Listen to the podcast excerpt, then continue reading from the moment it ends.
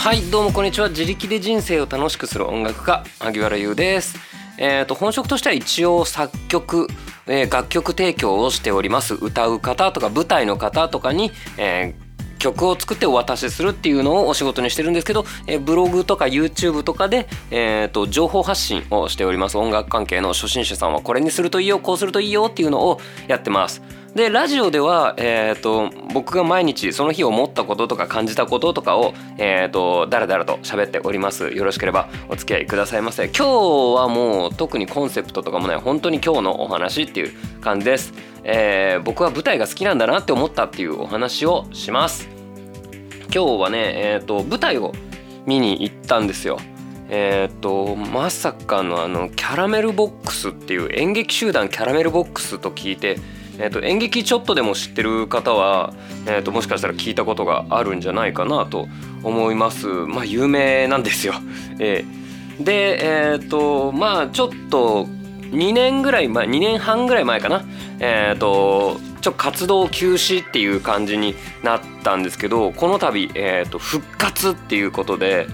えーと見に行ってきました。いやもうなんかねすごいもうすごい良かったんですよ。もうな なんだこれってなっちゃった。うん。すっごい良くて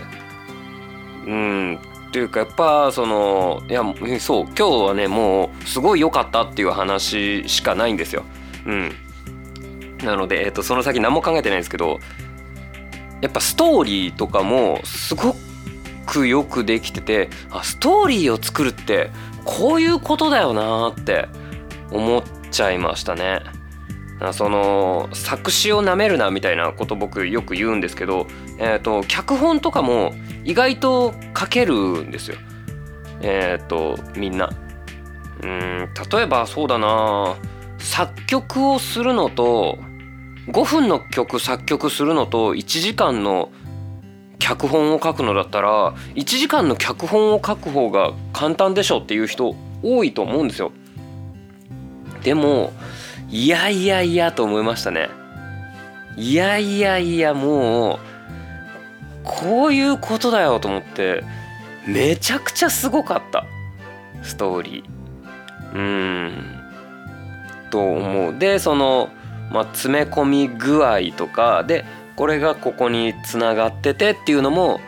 まあなんかちゃんと分かりやすく描いてるしそのなんか脚本作る人って実はこれはこうなってるんですみたいないやその設定生きてねえよとかそのそんなん分かるわけないじゃんとかでそのそれ自己満足じゃんみたいなのって結構僕はあると思ってるんですね。その考察好きとかが、えー、とやってくれたらいいけれどもいや考察したくなるぐらいのいい作品になってから言おうよみたいなのって僕実は結構あるんですよ。うん、なのでその例えば自分が考察好きだからってえっ、ー、と脚本書いてみていやでもこれは実はみたいなことは結構ねアマチュアは言いがちなんですけどもそれ説明しなきゃわからないんじゃダメじゃんっていうふうに思って。でこれはえっ、ー、と以前学生の時に僕もやっていたんですよ。実はこうなっててって。いやそれ説明しなきゃわかんないんだったらこの CD だけ聞いてもダメじゃんみたいな。でそのこの1曲だけを聴かせるっていう時にいや実はこれの続きなんだけどねって言ってもいやそれこの1曲で勝負しようっていう今えっ、とそれ生きてないからダメじゃんっていうのをえっ、とこれ人に指摘されてあ確かに。な俺かっこ悪い自分と思って。これいやただの甘えだな。なんかそのあんまりいやもっと本当はこれすごい作品なんですよっていう言い訳をしてたなと思って。いやかっこ悪いって思ったことがあるんですね。それは2122歳ぐらいの時に。うん。なのでちゃんとその見えるところでお客さんに分かるところでちゃんとえーと、十分な説明がされていて十分面白い。でえっ、ー、と説明しすぎるのもベタだし説明しなさすぎるのは手抜き、えー、怠慢だと思うんですけどこれが絶妙ででまあすっごいいいお話なんですよ本当に。だからこれあやっぱ舞台芸術ってこういうことだなって思ってもうすっごい良かったんですね。うん。であのー、やっぱりこれ、まあ、僕は舞台好きなんだなって思ったのとやっぱ舞台が好きなのは自覚してはいたんだけどだから舞台好きな僕がうなるぐらいにすげえいいって思ったっていう、まあ、好みだった、まあ、クオリティもフラットに見てすごく高いと思うんだけどすっごい好みだったんですね。なのでそのそう僕は舞台が好きっていうのは知ってるんだけど自分で。なんかちゃんと定期的に見ないとダメだなって。思いました。自分あれ好きなんだよな。最近はやってないけどとかじゃなくてちゃんと現物に触れておくのがいいなって思いました。しかもあのうんまあまあ言うか。あの本物に触れておく必要があるなと思いました。そのぶっちゃけその知り合いが出てる駆け出しの劇団頑張ってますみたいなとかは見に行かせていただくんですよ。うん、でもそういうんじゃなくてちゃんとすごいもの一流のもの本当に面白いものってのをなんか見る必要があるなーって思いましたなのでその軽音部のライブはよく見ますとかじゃなくてマジでえー、っとバンドやってるんだったら本当にライブプロのライブ見に行った方がいいよみたいなそういう感じ僕はライブはいつ以来ですかね行ってないですけど、うん、まあ僕は舞台の方が多分好きなんですよね。うんなのでこれがねすっごい面白かったね今日の内容なさすぎない？面白かったしか言ってない。うん、でえっ、ー、とまあこれで刺激になるって言ってよし自分も頑張ろうっていうまあそういうモチベーションっていうのもあるけどやっぱりその表現ってこういうことかとか発声ってこういうことだよねとか視線の誘導とか面白い話えっ、といい感じのテンポ感とその音量感とっていうのはああなるほどなーって思ってなんかすごく面白かったですね。僕は、えーと、ラジオでも何度か言ってるかもしれないですけどこういうすごくいい作品とかを見るともうなんかすごく嫉妬するんですね。あのあー悔しいすごいすごいって。今日は全然嫉妬してないんですよね。これがなんか僕が丸くなってしまったのかどうかわかんないけどなんかいやもう嫉妬する対象じゃないみたいな。そういう感じですね。なのでえっと多分そうだな。なんかちょっとちょっと仙台まで旅行に行ったみたいな人がいたらあーなんかいいな悔しいって思うけど宇宙に行ってきましたってなるとあすごいっすね。すごいっすね。みたいなそういう感じなのかなって思います。もうそれぐらいあもうそれはそれはそれはすごいええー、みたいな感じになっちゃってうん。僕「ああすごかった」ぐらいしかもう言ってないっす。うん。なので本当に今日見れてよかったなって思います。うん。えっとまキャラメルボックスこれ復活してくれてよかったなって思います。そのキャラメルボックスのメンバーと僕の接点なんて一つもないんですよ。うん。間に一人入ってぐらいもないんじゃないかな。多分。うん。っていうぐらい全然遠い方々なんですけどもそんな方々が、えーと、活動休止してで復帰してで僕がここで「わすげえ!」って思ってるっていうのはなんかやっぱり演劇ってすごいなって思いました。あのキャストさんは別にあの席に今日僕が座ってても座ってなくてもパフォーマンスは変わんないはずなんですよ。その一応言うよ。その皆さん一人一人が来てくれたおかげでって。そそれはそう、えーと、僕もはっきり言ってそう思う。一人一人がえっ、ー、とまあ来てくれたというか言ってあげたおかげで彼らの舞台が成り立ってる。そう思うけど。でもまあ言うて僕一人がいなかったからって、えーと、クオリティは全く変わんないんですよ。うん、でもそんな僕がこうやってなんかあすげえよかったなって受け取ってなんか僕の人生がちょっとだけこう変わるというかそういうのがなんかすごくいいなって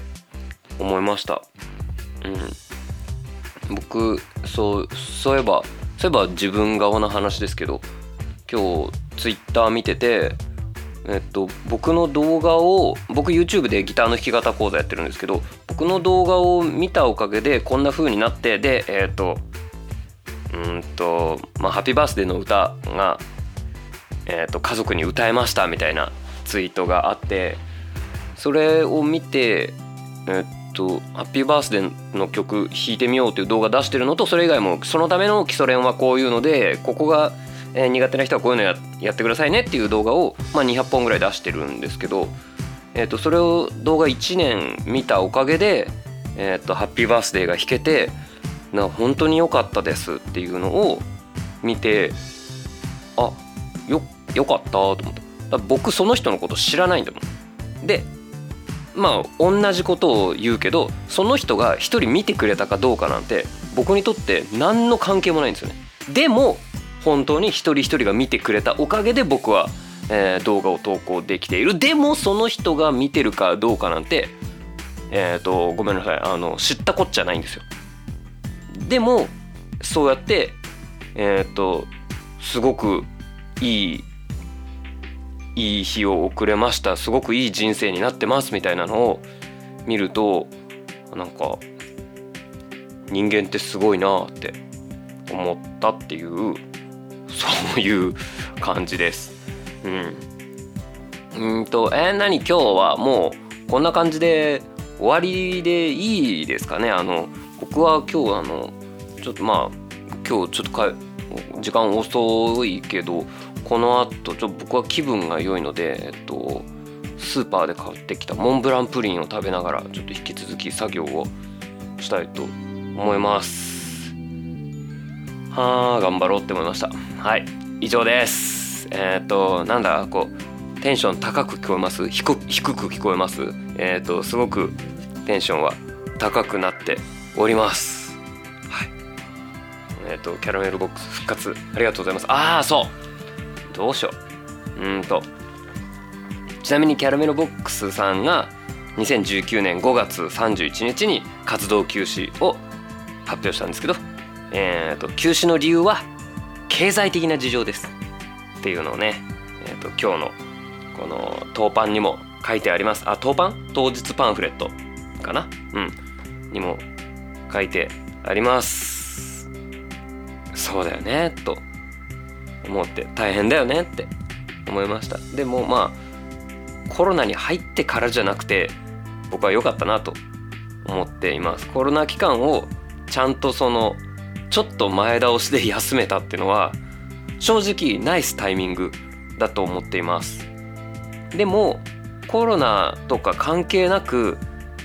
えーと、こういう素晴らしい芸術団体が経済的な事情で活動できなくなってしまうっていうのはすごくもったいないですよね。それでそのいやなんか、ん、まあいいや。これについては僕が喋ることじゃないから。いやでも今度喋ろうかな。まあいいや。うん。なのでうんありがとうと思ってえっ、とパンフレットと DVD を物販で帰りに買いました。うん。これこれらを買うことによって、まあ、チケット代の倍ぐらいを、えーと、1人当たりの客単価として倍ぐらい払ってきてまあそんなもんだけど僕が払えるのなんて。でもそれでまた次の公演これこういうことをせずにまた次もやってくださいとか今回いけないですけど次もやってくださいっていう人にはやっぱなりたくないんですよね。なので本当に僕は、えー、キャラメルボックスさん続いてほしいなって思うし僕がまた見たいから続いてほしいなっていうのもあるし、えーと、あの素敵なキャストさんが、えーと、やりたいことをやり続けられたらいいなっていうのもあるし僕がまあなんなら行かなくてもその分誰かがチケット取ってなんか僕がこれぐらい感動したのと同じぐらい誰か感動してくれたらいいなって思ってとりあえずそうじゃあとりあえずチケット2人分と思ってグッズとかも買ってきました。まあ普通に DVD は楽しみなのでわあこの後見て仕事してる場合じゃねえ。わあ。でもそんなわけで今日は午後56時間外に出て、えー、とこんな感じで遊んできてしまったので当然ね DVD なんて見てる場合じゃありません。足は足は働くよ。以上最後まで聞いてくれてありがとうございます。萩原でした。